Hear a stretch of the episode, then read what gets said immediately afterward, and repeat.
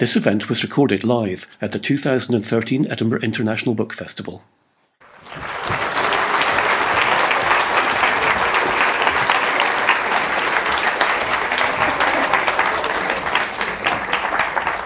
Good evening, uh, ladies and gentlemen, and welcome to the Edinburgh International Book Festival. My name is Richard Holloway, and it's an enormous pleasure to chair uh, the event this evening. Um, this is how it's going to go. Um, I'll introduce our speaker. Um, he will then do a reading from his memoir. We'll have a, a wee blether with each other. Um, there'll be a question and answer session, and then I'll take him next door to sign books, and I hope you'll all queue up and buy one. And will you please let us get out first, um, so that we don't get suffocated in the crush? That's you told. Yeah. Damian Barr has been a journalist for more than 10 years, writing mainly for The Times, but also for The Independent, The FT, and other papers. He's also written radio plays, and he hosts the famous literary salon in Shoreditch House in East London. He comes from Lanarkshire, but he now lives in Brighton.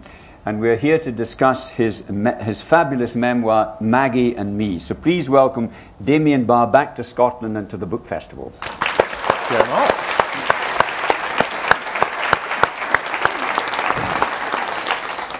Uh, thank you, thank you, Richard. This lectern seems very low. Um, one day they'll make a lectern for tall people. I, just sort of feel like I'm down here.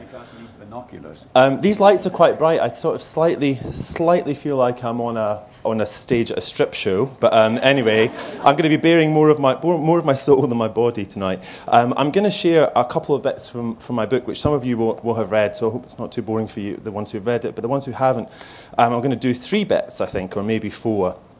Um, I'm going to read the introduction and a bit about some of the main characters. And it feels funny calling them characters because um, they're actually my relatives. Um, but it makes it easier to talk about them. Anyway, this is the introduction. And each, each bit of the book starts with a quote from Thatcher because whether you love her or whether you hate her, um, she did give very good quotes. And this is Britain needs an iron lady, she says in the introduction. It's the 12th of October, 1984. I'm just eight years old. Me and my mum are stuck to the BBC 9 o'clock news in this strange new flat. We sit cross legged on bare floorboards with coats for cushions and watch ambulances, police cars, and fire engines, me maw, me maw, in black and white on the portable, balancing on top of a tea chest. A flurry of dusty black bits fluttered out when I helped my mum turn it upside down, and I thought tea only came in bags until this morning when the removal van came to take us to flat 1, number 1, Magdalen Drive, Carfin. My dad is back at number 25, Ardgour Place, Newarthill, with the big colour telly. My wee sister Teeny has cried herself to sleep in my mum's lap. Our old life is crammed in the cardboard boxes, bursting all around us. It's way past my bedtime, but rules are already being broken. My mum lifts an arm so I can snuggle in. She lights a regal cigarette and shakes her head at the telly, tutting and pulling me closer. I can't get close enough. Blue smoke cloaks us. Luck of the devil, she huffs, puffing away at the telly where this blonde woman rises from rubble again and again like a Cyberman off Doctor Who. All around her, the hotel is collapsing as bloody bodies are pulled out, but she stays calm. She's talking to the BBC with a man's voice, and even the police stop to listen. Life must go on as usual, she insists, as if life will do exactly what she tells it. Shit, Disney burn, Maggie won't, says my mum, smoking at the portable, puffing extra fast, super deep like it's a race. I look up at her with questioning eyes. We shouldn't be here. He doesn't like them. Cancer sticks, he calls them, she confides, smoothing my sister's blonde bobbed hair with her free hand, her nails chewed to nothing. He is Logan, and according to all the arguments I've overheard, he's the man my mum is leaving my dad for. Right now, he's asleep in the next room because plumbers start early. We're not to wake him. He was waiting for us in the empty flat when we arrived with all our boxes. Not as tall as my dad, but not as short as my mum. He stood totally still, filling every room so we could hardly breathe. Without a word, he handed her a key, then pushed his face into hers. The Wains, she whispered, blushing and shuffling. He looked down at Teeny, then me, his mouth open, lips red like the inside of a cut. I held her hand tight, and all the lines round everything sharpened. I breathed right in. So I see, he said, slowly, before whipping a Stanley knife from the pocket of his blue boiler suit and slashing the top of a box. I'm Logan. The telly was first to get unpacked. The news was already on when Logan plugged it in. He thumped it hard, just once, and the picture, picture cleared to show Maggie walking away from the bombed hotel.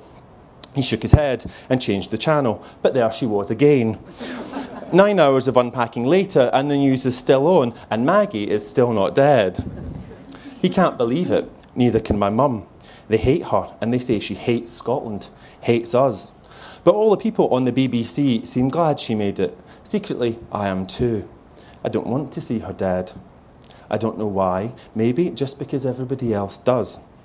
She's not done anything to me. I'd like to brush the dust from her big blonde hair like she's a girl's world and tell her it'll all be all right.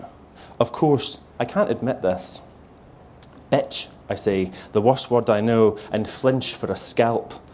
But my mum says nothing, not even a God forgive you. So I'm allowed to swear about Maggie. That's how bad she is.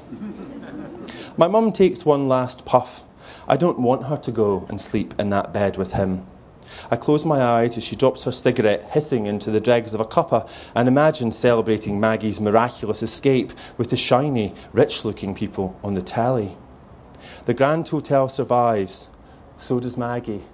So will I.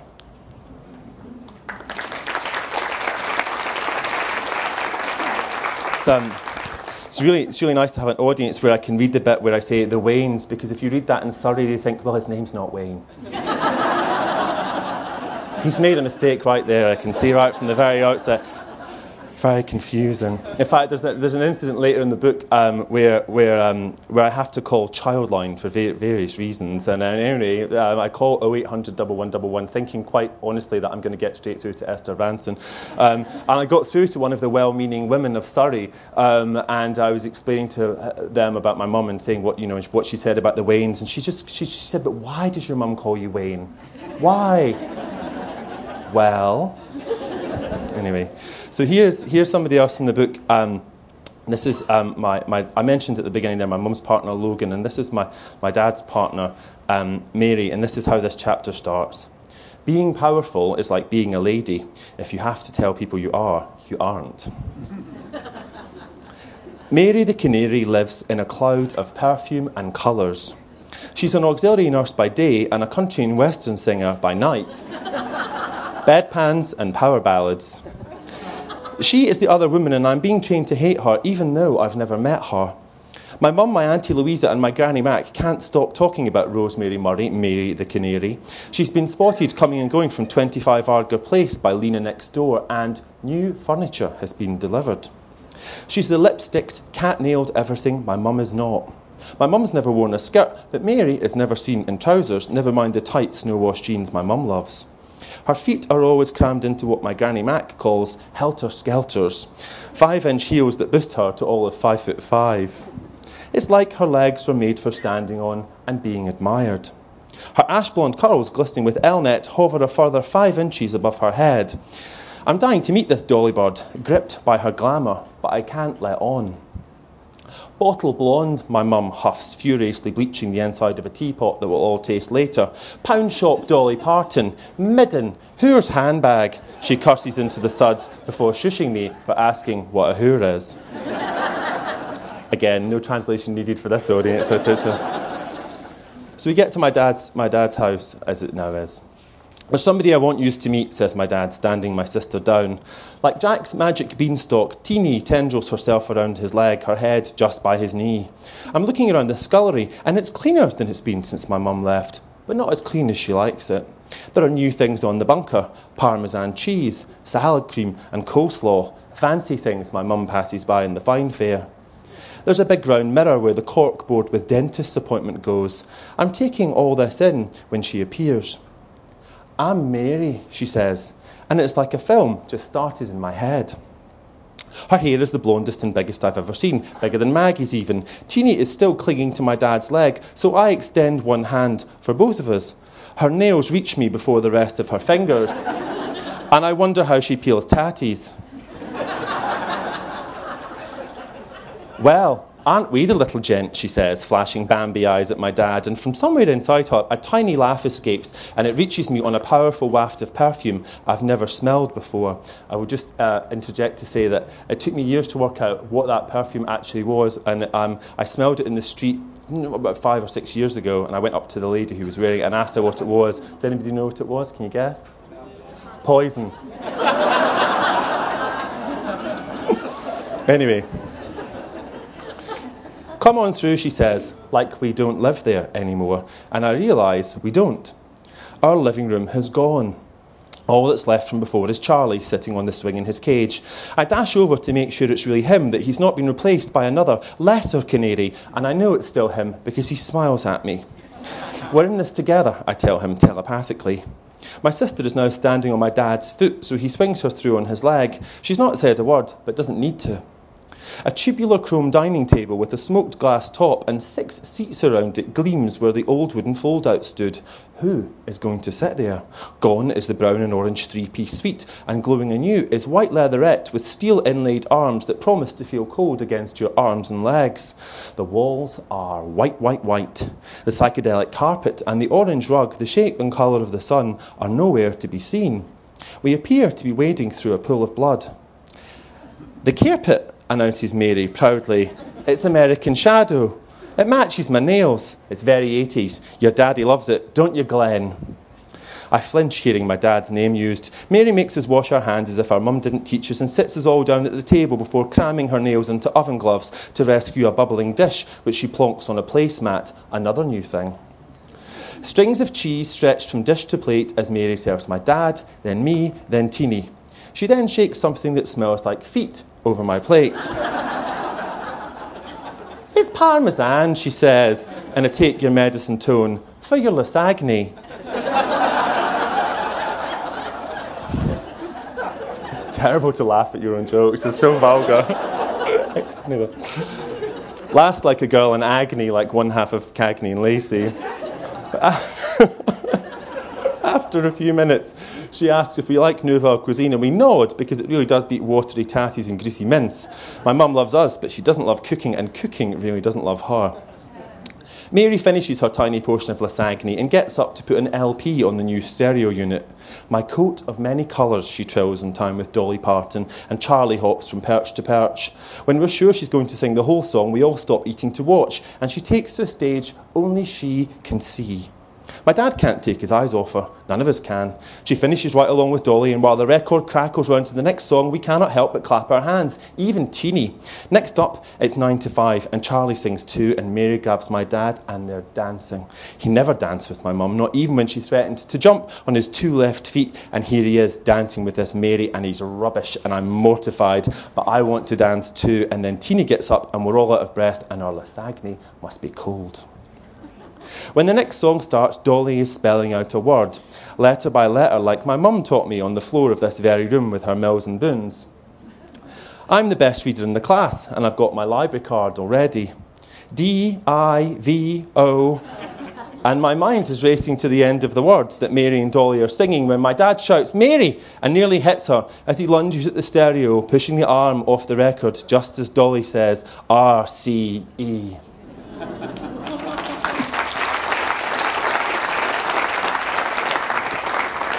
Um, and so that was Mary the Canary. And now I'm going to introduce you to uh, a boy called Mark. Um, and the, the start of this chapter, which is not particularly relevant to Mark, but I'll, I'll read it for you anyway, is another quote from Thatcher talking to STV. And she says, I'm very much aware of the importance of Ravenscraig to Scotland, to Scottish jobs. In a way, it is more than to Scottish jobs, it's to Scottish morale. I know that. There is a Scottish dimension as well as a steel dimension. I will never forget what Ravenscraig did and the way it stood and the way it carried on during the coal miners' strike. Evidently, she did, but there we are. Mark Ellison changes my life just before the summer holiday at the end of primary five. He joins Keir Hardie Memorial School, Keir Hardie Memorial Primary School at the end of term. His Jason Donovan haircut neat and new when we're all ready for a shear. There's usually a space next to me, so that's where he sits, and my report card for that year states Damian has met his match. After five minutes, we find out we're the same age, almost to the day. We're summer babies, which makes us the youngest in our year. Our parents went to school together, leaving as soon as they were 16, then marrying and splitting at about the same time. Dads don't get custody, so Mark went to stay down south with his mum and her fancy man, but she sent him back. Her loss, he says, flicking his fringe out of his eyes with a jerk of his head. My gain. Mark is the fastest runner in the whole school. He's Sebastian Coe and Steve Ovett. His arms and legs are cartoon blur as he finishes as he passes the finishing line with enough time to laugh at the stragglers, me included. And he's funny, like me. You'll cut yourselves with those tongues of yours, warns Mrs. Rayson, as we're told off for giggling. For the final two years at Keir Hardie Memorial Primary School, we must all endure BAGA, the British Amateur Gymnastics Association exams. Mark is the only boy to attain level one. He flick flacks across the gym, which once felt huge but now feels wee, and walks back on his hands, pulling faces the whole time. It's like he's made of the elastic bands that the girls tie together and stretch between their legs to play their complicated games. I never get past level five, the forward roll. I'm not naturally clumsy, but I've learnt to be. Nobody expects the lanky, asthmatic Jessie to be athletic, and I don't disappoint, tripping over mats and nearly hanging myself on the ropes. This way, nobody asks questions about the bruises and black eyes. Once Mr. Baker kept me back and asked if everything was all right at home. And I was going to tell him everything, but I panicked and told him a long, lovely lie about going fishing with my dad. From day one, everybody loves Mark. Boys want him on their team, and girls want to comb his hair. Nobody knows why he's my pal, not even me. He's clever and pretty and cheeky, and the teachers love him too. He, dancels, he dazzles with his front crawl when we start swimming lessons at the council ool. There is no P in our ool. Please keep it that way, warns the sign on the way in. it's true. The lengthy rules also forbid something, forbid something called heavy petting, and we snigger at the smoochy illustration. Only Mark dares to dive from the high board 12 feet up. He climbs the ladder up and up, and then down into the deep end he drops again and again. I close my eyes as he bullets through the surface, making billions of tiny bubbles. Behind his, eye, behind his goggles, his eyes are open. He is without fear. It's like he doesn't care. Me and Brian Southland are the last two learners left at the shallow end. Even Spazzy Leanne Smith and Fatty Moira Gardner have mastered the required single breath of breaststroke. They're all down the deep end throwing their armbands at us, making chicking noises. So I attempt a Mark style dive from the side, right on top of Brian. A klaxon sounds, but we don't hear it, and red shorted, red shorted lifeguards fishes out with long handled nets, and I wish the mouth to mouth would go on forever. When I wake up, I see Mark looking anxiously at me. Within weeks, we discover heavy petting. It's like what I did down the sippy with Kev, only Mark admits he enjoys it too and doesn't put me in a headlock after. Primary five is soon over, and summer is here. For the first time since my mum and dad divorced, I'm excited about the holidays. I've got a pal. Thank you very much.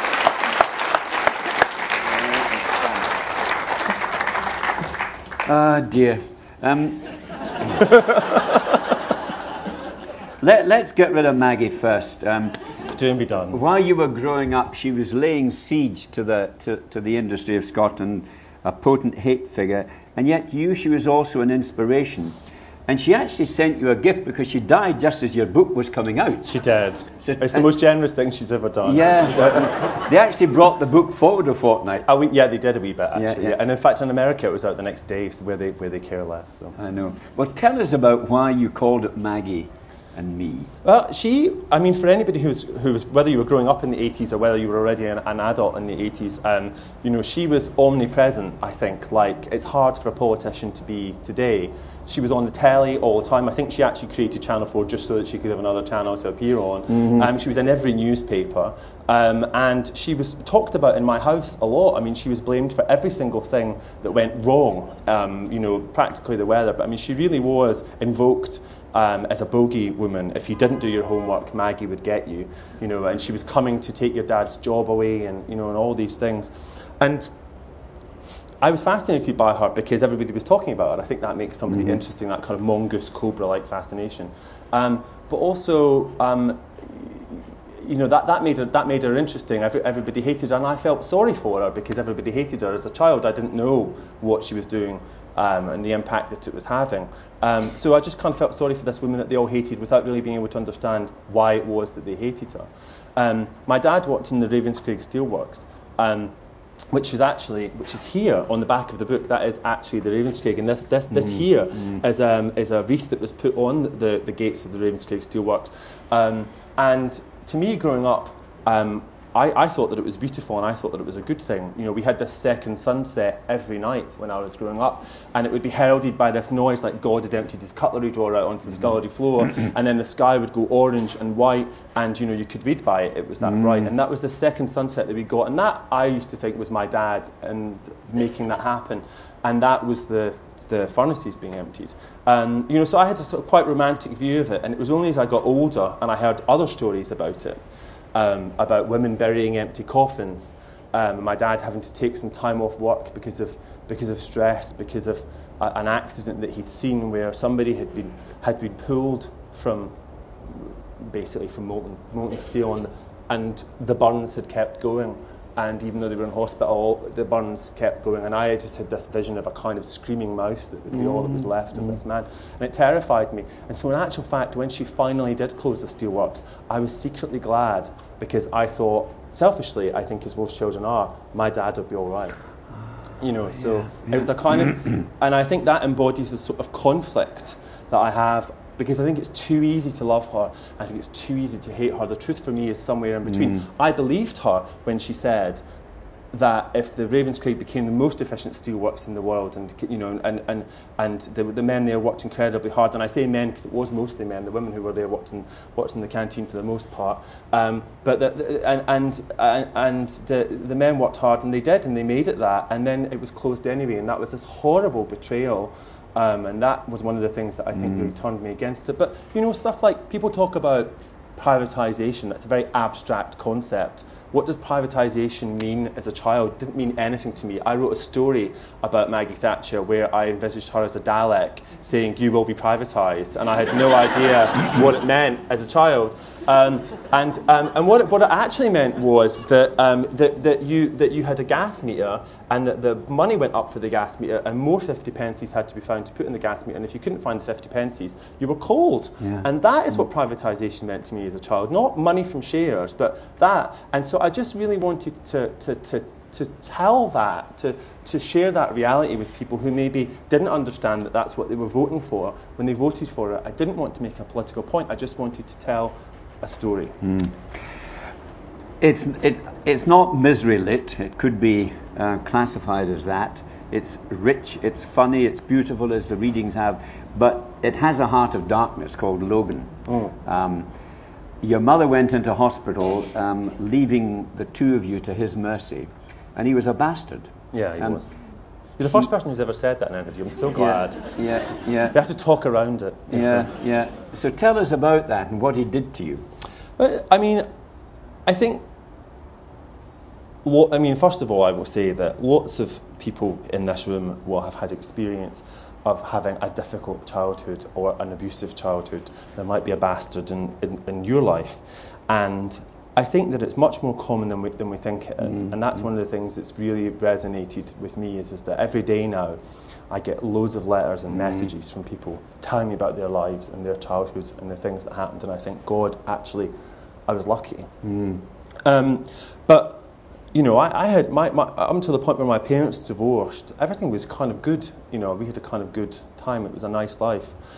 And my mum wasn't well. My mum had a brain hemorrhage, and my mum nearly died. And she was taken away to hospital um, at, to the to the Southern General, um, and um, and she was gone. That was it. She was gone for a really long time. And it wasn't, you know, it's, I sort of think now children are encouraged to be part of rehabilitation, or it's not, it's not bad for children to see an adult in distress. But very much then, in the early 80s, it was. And we were not allowed to go and see her. Um, and so we didn't see her for a very long time. And we were left with him. Um, and he, he just he hated me. Um, he hated me for being um, not for not being his son. Um, he hated me because I preferred books to football. He hated me for, you know, he knew that I was gay long before I did. He called mm. me all kinds of names, and really it was that that kind of made me twig in a weird way about things because I thought, well, what is a pussy? What is a Jessie? What is a poof? Mm. You know, and I had to go and kind of learn what those words meant. So it's not the most positive or enlightening way to find out about your sexuality, um, but it was how I found out. Um, and he did, he did hate me, but you know what? It's really, I could spend, and I did spend a long time thinking, what is it about me that has made him behave like this way towards me? But actually, do you know what? It really isn't about me, it's about no, him. No, and um, no. and um, I can't rationalise can't mm. rationalise that. But he was very violent and he would have these strange rules and the rules would change all the time and you never knew what you were doing wrong. And I used to walk home from school. I used to walk home from school like this. I'd do two steps forward, I'd do one step back and two mm. steps forward and one step. And that and I made this 15 minute walk take 45 minutes because I just didn't want to go back because I just didn't know what was going to happen mm. when I opened the door. Um, and it was genuinely, I mean, it was genuinely terrifying. And then my mum got out of hospital. Um, and, and, she twigged. and she found out what was happening. Um, and, you know, and she saved my sister and me. And I haven't mentioned my sister there because actually he was largely benign towards my sister. And, um, mm. and um, when my little brother, his son, was born, he was exactly he was the same towards, towards him. Will you have heard about the book? I I wish I could say that I didn't care. Um, I do care. I imagine he has, and I don't know what he thinks about it. I kind of, I mean, I, I don't need him no. to believe it. I don't no. need him to understand it. There is something that happened subsequent to the book that's not in this book that might be in another book, um, where I did kind of confront him and some of those issues in my family, and it really is incredible. Um, the you know the power of denial um, where people where people have done terrible things, um, and, beca- and and they're able to rationalise it to mm themselves. mm Um, and you know they've not done terrible things to everybody, and, and and you just think right, you know you have to let it go. So mm. I haven't written this book uh, to make a point to anybody. Um, other than to myself, which is that I can do it. Yeah. Um, I, um, I didn't write it to get even or to make anybody feel bad. Um, so, what do your parents make of it? Because they were loving. They, yes, they loved loving. you. Yeah, they, they, and you loved them. Um, but they let you down. So I mean, uh, and uh, have they handled it well and said yes, uh, and somehow it's all come round right this time? Um, well, I mean, I, I love my parents very much, both of them, my mum and my dad, and, and they divorced through no fault of their own. I mean, I had an older sister who died, and that was very difficult mm. for them. Um, and they my dad was sort of fighting to try and keep the Ravenscraig open. You know, he was there all the days and hours, you know, that God sent. He was there, my dad, and my mum was not well. So, and, and uh, events afterwards, they weren't they just kind of created a space really at the centre of my life where things could happen that were bad and bad things happened and they didn't ever actually do anything. It was just a kind of sort of facilitation. But I did ask my parents for permission before I wrote the book in the full knowledge that I was going to write it anyway. Um, and, um, and my mum my mum said change the names and my dad said I'll never talk to you again. Um, and he has a really good track track record of not talking to people again. And, um, and, but they're, they're both talking to me and they're both very, very loving and they're both very proud. And in fact, I was up recently in Glasgow for my, for, for, in Lanarkshire for my mum's um, 60th birthday. And, um, and my dad was driving me back to the airport. I'll just tell a story really quickly. So we're driving back to the airport um, and we're driving back to the airport along a road that my dad had helped build years ago, as if it needed to be any more metaphorical. Um, and we're driving along this road, and we go, we go past this graveyard, and I say, "Is that is that where um, Granny and Grandpa are, are, are, buried?" Meaning meaning his parents. And he just, aye, continues driving like that. Okay, I said. And so, are you still not talking to them? no. And I was like, I said, but Dad, you know that they're dead, and there's no satisfaction to be derived no. from. They don't know you're not talking to them. And he was like, still. He said, he said, if I knew, I must get this right. He said, if I knew uh, then what I knew now, he said, I'd have stopped talking to them a long time before. God. And I went, all right, okay. So we continued along. We got towards we towards Glasgow by this time, and there's a new road there, um, new to me anyway, new to him certainly as well. And uh, he didn't recognise this bit of the road, so we were on we were on metaphorical and literal, uh, real uh, uncharted territory. And um, and I said, so speaking of, of things that you don't know, um, I said, have you read my book? Um, and he said, and he's like, no. Okay. I said, well, you don't need to. I said, because there's a lot in there that you don't know, um, and that, and I, you know, I don't want you to be upset or anything. And he, and he said, and he went, he turned around and he went, I know what I don't know. and, I, and, I, said, How do you know what you don't know? And he said, Because I read it in the Daily Mail. ah, like, God. And I remembered that it had been serialised, and I'd sent my sister around to the house to say, Get the Daily Mail, don't, it's terrible serialisation. And, um, and she obviously failed miserably. And, he, and, he, and he'd read it, and he, what he did do was he did say, If I'd known then what I know now, he said, Your life would have been different. Ah. And that was a lovely thing. Yeah, yeah, yeah. yeah. Um, two more uh, questions from me before I throw it out. Um, one of the great things, and it's also a classic Scottish thing, in a sense, it was school that saved you. You had some terrific teachers. I did, there's some great Tell teachers. us about that. Because you did well at school, and in a sense, it was the place that home should have been but never was. Well, I mean, I, I, I, borrow heavily from Tennessee Williams at one point in the book and say I've always relied on the kindness of teachers. Mm-hmm. Um, I did have some very, very good teachers. I had some not great teachers, but I did have some very, very good teachers at primary school um, and also at high school. Um, and um, they they could see that I you know I was bored because I'd read everything, and so they gave me more books, and that was lovely. Um, and they took an interest in me, and they knew I think that things weren't right early on, and then as I got older, and I think the thing is is that I was taught to lie about what had happened to me. Excuse me. So I was very effective mm. at keeping secrets. Um, I spent a long time and a lot of energy keeping things secret making up stories for why things had been the way they were. And um, anyway, and I got to high school, and, I, and I, had, I, had, two particularly good teachers there who are still a part of my life now, and who, who I love very much, and who are, who are in the book. And, um, and when I came out to one of them, she did not take it well um, at all, and it was a real shock. It was the first thing we disagreed about. And I did get a really lovely message from her recently um, saying, I read that, it was very uncomfortable, I hated it. And I'm sorry about the way that I was, but you were the last people to get that reaction from me.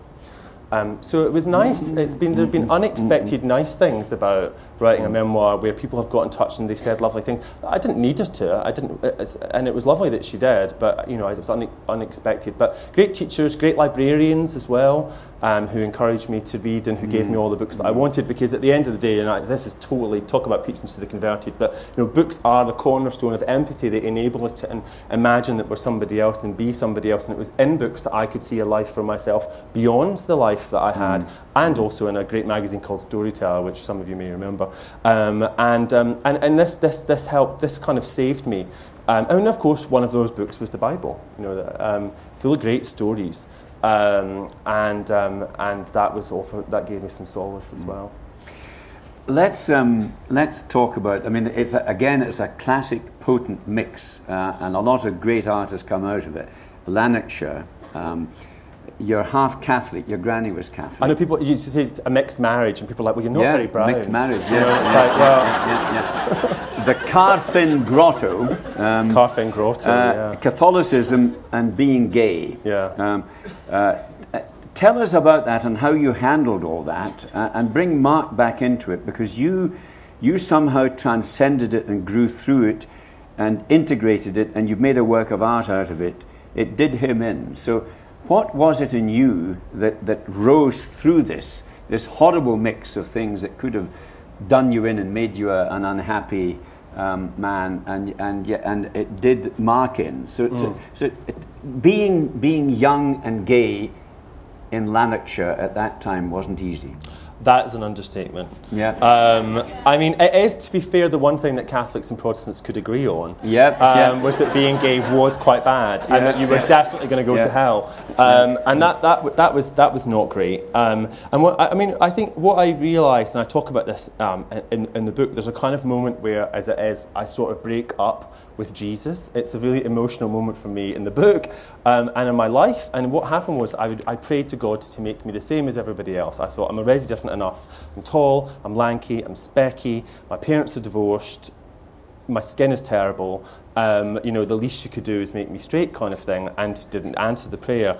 Um, I'm pleased now to say. Um, and um, but at, at, the time, it really was emotional, and I thought I want some kind of sign, and it, and it wasn't forthcoming. But I was rejected by both bits, you know, the church mm-hmm. and the chapel, um, and that was really sad um, for me. it felt unnecessary because I thought Jesus was a loving man and I couldn't understand why these people were so hateful and why they hated me so much.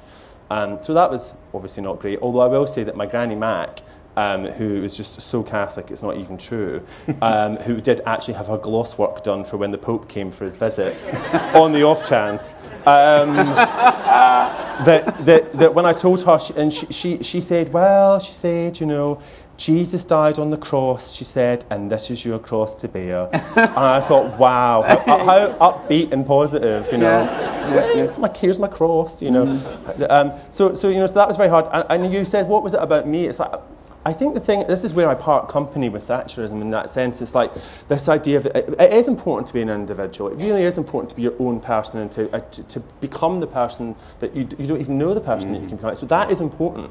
Um, but we all need to be able to do that. And we can't all do that if we don't all help one another and we don't all share and we don't all listen to one mm, another. Mm. And I think the thing is, is that I, I, I was able to I had that. I had people who loved me. I had my mum and dad who loved me, even though they were sometimes feckless. I had my, my friend Heather who loved me, um, and I had teachers. And I had so it was that connectedness. It was other individuals who helped me become the mm. individual that I am. It's not all about me. Mm. Um, um, I mean, the book should really be called Maggie and Me and Them, um, mm. but it's not. It's Maggie and me. And and so so so it, it was that I think ultimately that that connectedness to other people, and also. Uh, the love of my parents. I don't think his parents ever, they, they rejected him wholeheartedly when he came up. My mum didn't take it well, my dad didn't take it well, but they came round to it, but his parents did not accept it at all. And in fact, when uh, at his uh, funeral, uh, his stepmom said that she said, I, she said, I blame three things for him being in that coffin. She said, the divorce, Madonna, and you. Yeah, yeah, yeah. I thought, brilliant! I'm up there with Madonna. Fantastic! Finally, I've made it. And, and that and that and that was really what that was really what she did. But you spoke the truth at the funeral. I did because I had to. I think this is the thing is that I realised about religion, um, and I realised about that moment was that I, I don't know, you don't know. Um, uh, none of us do know what happens when we die. We don't know what comes next.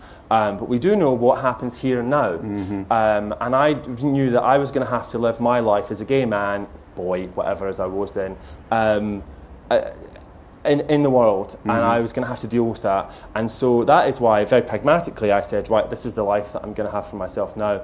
Um, and and I don't think he was ever able to.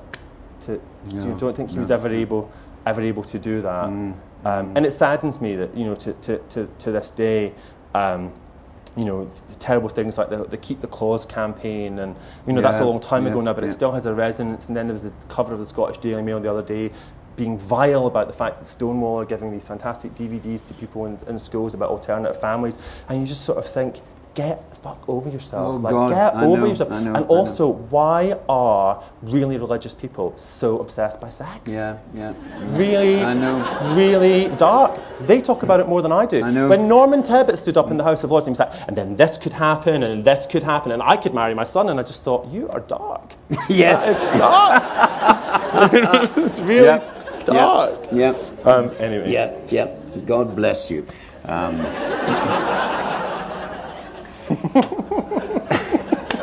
Let's have some questions. Yeah. So there's a wandering mic, and there's a there's a question there. Can you put your hands up so I can catch you? Oh, yeah, yeah. I want some. Eh, they're all men.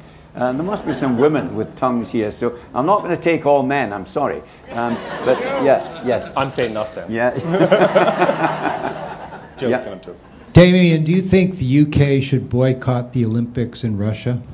That's a really good question. Um, I have some perspective on this because I was in Russia last year doing hosting one of my literary salons, um, and um, I was I was talking about a, a, story called Flowers for Algernon, which mm-hmm. a woman in the audience. This is a wonderful story if you've not read it, and a woman in the audience had read it before the before the fall of the Soviet Empire and after, and she discovered when she read it after that it was longer. Um, and it had been censored. And it made me think about censorship and and, um, and the freedom to, to, to, speak. And at that time, the, the, the law was being debated in, in the Duma in St. Petersburg. And um, I stood up at this event and I, and I said, you know, if this law is passed, this event couldn't happen because as a homosexual, I'm, I'm here giving you propaganda right now. And people couldn't, be, people couldn't believe it. They thought about it in terms of discrimination, but they hadn't thought about it in terms of not being able to interact with other people or meet new people or any of these things. Um, and I said, and on propaganda, you know, I said, I, I went to school for, you know, six years I went to high school. They could not teach me maths. I don't understand how I could teach you to be gay mm. in a hmm. short space of time. And people just kind of looked me like that. Um, but, it, but that, that, was then and, that was then and this is now, and that law has been passed. Um, and I think it's a, a, a disgusting, terrible, cowardly, dangerous piece of um, legislation, and I don't think we should boycott it. What I would really like to do is for our athletes to go there with the blessing of the current government and protest as much as they can within that space and disrupt it. I think it's better to be there and be disruptive than it is to, to not be there. Okay. A, As a Lanarkshire man, uh, I can understand that. I left when I was I was 22 year old, and Lanarkshire was a very macho world. You couldn't reveal yourself. I even had a religious man who thought I could go to a doctor and he'd make me heterosexual. But what I want to say is, Lanarkshire was very macho, very, a very hot. It was a great place. I grew up there. Hold it near, Eddie. Hold it to your mouth. I, yeah, I yeah. grew up there, and I'm yeah. proud of uh, having grown up there. But I had to get away from it. I, I couldn't, I, I, I had, a, had a terrible childhood in Lanarkshire, and I had to get away from it. And I, there was a, recently, there was a report of a, a gay march in Moscow, and there was a young gay man getting kicked hell out of. That could have happened in Carfin, Lanarkshire, anywhere. Mm, it was a terrible world. Yeah. I've done well outside. Glad, I'm very pleased I left it. Good for you. yeah, yeah, now, where? Who's next? Yeah, yeah. Hello. Um, my name is John Ball. I'm the chairman of Motherwell Football Club. Oh. so everything that you wrote about in your book um, uh, was within yards of our football stadium. And my dad had a corner shop uh, not far from what you're describing. So uh, it was the most enjoyable book, thrilling book. Uh, I could understand every single page of it. Actually, Tam Cowan, the writer, uh, I sent him a copy of it. Uh, he's well known in Scotland. He said every time he turned the page, he said, "I thought I was going to be in the next page." like you, I left very in my teens and went to London and spent most of our time in London. Like you, I've got a house in Brighton, so we've got a lot of similarities. Uh, we go back. When you go back, you've revealed the darkest and the most humorous side. When you go back to Lanarkshire, uh, uh, how, do, how are they reacting to you? Um, because you've done a most magnificent thing. Uh, it's about you. It's about uh, growing up in difficult circumstances, and it's also about Lanarkshire, that little bit. Uh, I'm just really intrigued because all of us on here have read the book. It's been fascinating. And how is it reacting? Um, well, that's lovely to hear. I, um, I, I, have I been back? I have because I went back for my mum's birthday. And what I tell you what happened is something that always happens is that my mum has a really big uh, front window, and what will happen is, is that somebody will go by and look in and see that I'm there, and then somebody else will walk by in short order, and then somebody else will walk by, and then the door will go. Oh, and is your Damian in? And I had no idea. And, um, and, um, and, and that's what happens, and you end up having this kind of conversation. Do you know, I've not had any, I've not had any uh, negative feedback from any of the people who are in the book. I've had lots of people get in touch who I've gone to great lengths to disguise um, on Twitter and on Facebook, going, "Oh, look, it's me. I was at school with you," or you know, "Oh God," um, and neighbours and stuff like that. And so they, all the people who've taken the, made, made the effort to get in touch have been positive. I wonder if some of the people who haven't got in touch haven't been positive. Um, I am unaware of having been reviewed by the Motherwell Times. Mm-hmm. Shame. I don't know if they've got a books page. They might, they might, they might, they might put it in the small ads at the back. Mm. I don't know, but but um, I'm, I'm, una- I'm unaware of that. I, I, I think that to pick up on what Eddie was saying, I, you know, I don't feel I couldn't go back there um, and live there um, as an out gay man. I think it would be hard to live there uh, with my boyfriend particularly, um, and also given that he's English, I think that would be a, an additional provocation. A gay Englishman. A, a gay Englishman. It's like I don't know what's just worse, um, but you know. So I think I think that I think that I think it would be to make a serious point. I think it would be very hard. I was I, I don't think I could be there. I don't think it would be safe for me to be there emotionally um, or physically. But I do think that people are people, um, and it's not mm. all bad. And there are people who live there and live live live kind of brave out lives. And you know, I know that when I come out, my parents have to come out, and my siblings and my cousins and all the rest. So it's not just me; it's everybody. Um, and I think the more, the more people who do that, you know, the, the, the, better. Obviously, that is that is for everybody. I will say about Motherwell, it's quite funny um, because I, because of, I'm from a mixed marriage. Um, I was told when people asked me what team I supported to say Motherwell because uh, that was safe.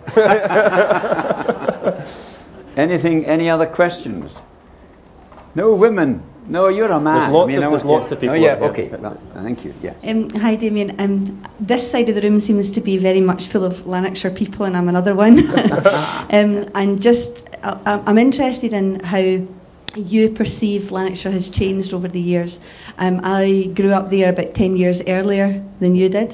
Um, mm. I have three boys and now live in East Kilbride, still in Lanarkshire, and uh-huh. I brought them up to believe um, in tolerance and belief that, you know, um, a moral attitude to society and that, you know, believing that whatever's right for an individual is right for that individual.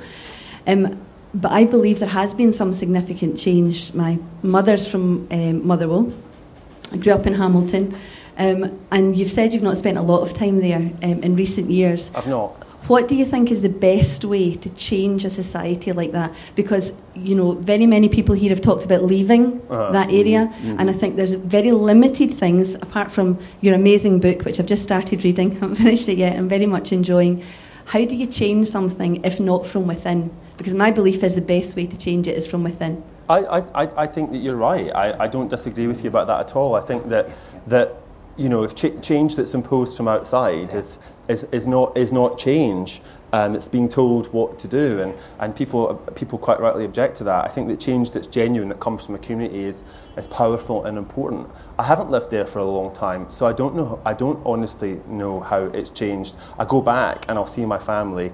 I go back, and it's that kind of weird thing of it having changed. I write at the end of the book about how much it had changed in the time that I'd gone back topographically, the roads, these new roads, I'm like, where is the, well, the Ravenscraig isn't there mm. anymore, mm. um, and um, and the Greyhound Stadium at the top of the Brae, that's gone, and then there's this whole new housing estate, and all these places that exist in my imagination and my mm. memory have gone. And that's one of the reasons I wanted to write the book, which I wanted to make people aware of this world that had passed. Mm. Um, because I think it's an important world and I think it's an interesting world. And I don't think that just because that's where I'm from, it's not a place that should be written about. You know, I think it should be written about. It's worthy, worthy of that. But I, I don't honestly know how I can answer your question better than to say, I'm probably not qualified to because I've, I do not live there and I've not been there. I'm not scornful of it.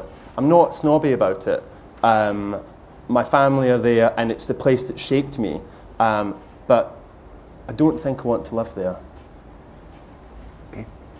I thought it was the woman next to you. Book, another man. Thank you for your enormous honesty. First of all, I should explain. Can't hear you. Hold it. I am not from Lanarkshire. Right. Okay. Yeah. I come from Bournemouth. Right. Which is one of the great gay mm. places now in, in the whole of England. Mm. And I knew from a very early age about me. I have never, ever, ever come out terrified to do so. Well, you have now. I hate to be. I hate to. you have now. but my my question to you really is quite simple. Is it follows on very much what you've said. Uh, could you, for the benefit of anyone who is absolutely terrified of this great obstacle that stands in the way of some of us about coming out, could you please explain the benefits of doing so and not doing so, and the benefits of staying in the closet and not doing so? I think it's not about the benefit for other people, it's about the benefit for you. I think that you are not fully yourself if you're concealing a part of yourself from yourself. It's like imagine you imagine you had this enormous house and you didn't only just use one wing, you used one room and you were cooking over a stove in it when you had this palatial kitchen and this wonderful dining room and a kitchen garden at the back with double doors that you could go out onto. There's all of this part of yourself that you're not living in. Um, and if you're not living in it, you can't invite other people to come and and share it with you. So that, that, that, that's, what I would, that's what I would say. Do it for you.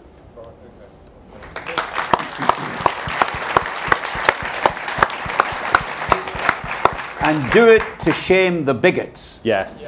And then shame the bigots. Yeah, yeah, yeah, yeah, yeah, yeah, Yes.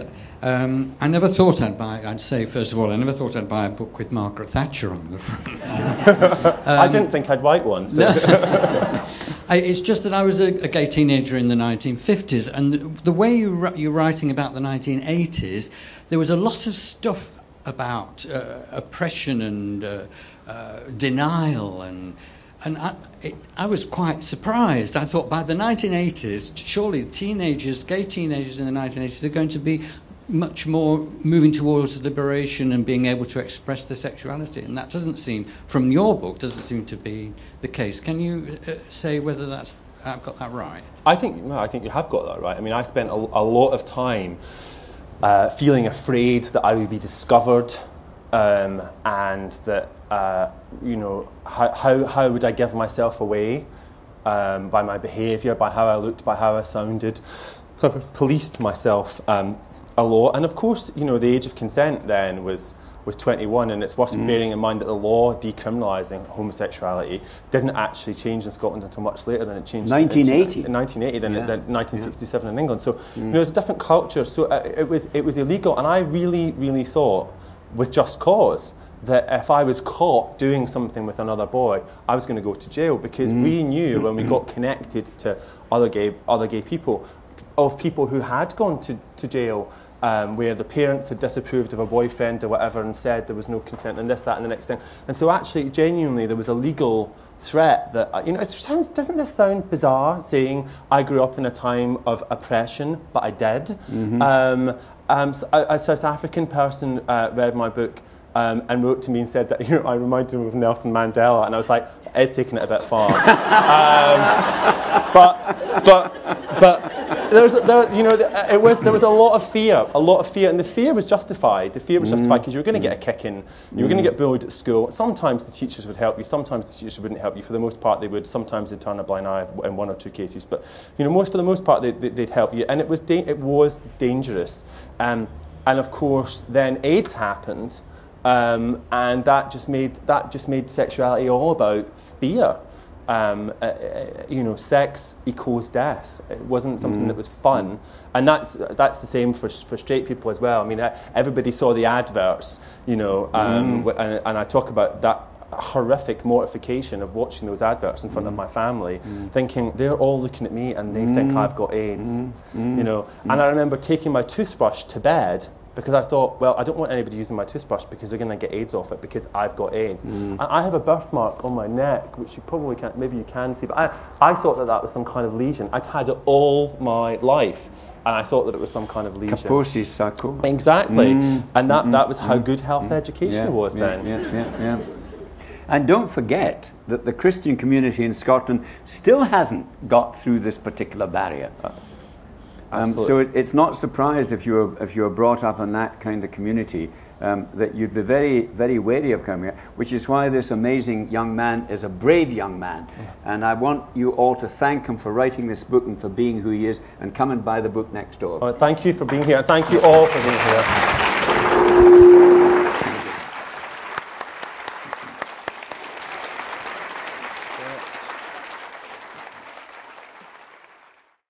More podcasts, videos, and live recordings of author events can be found at www.edbookfest.co.uk.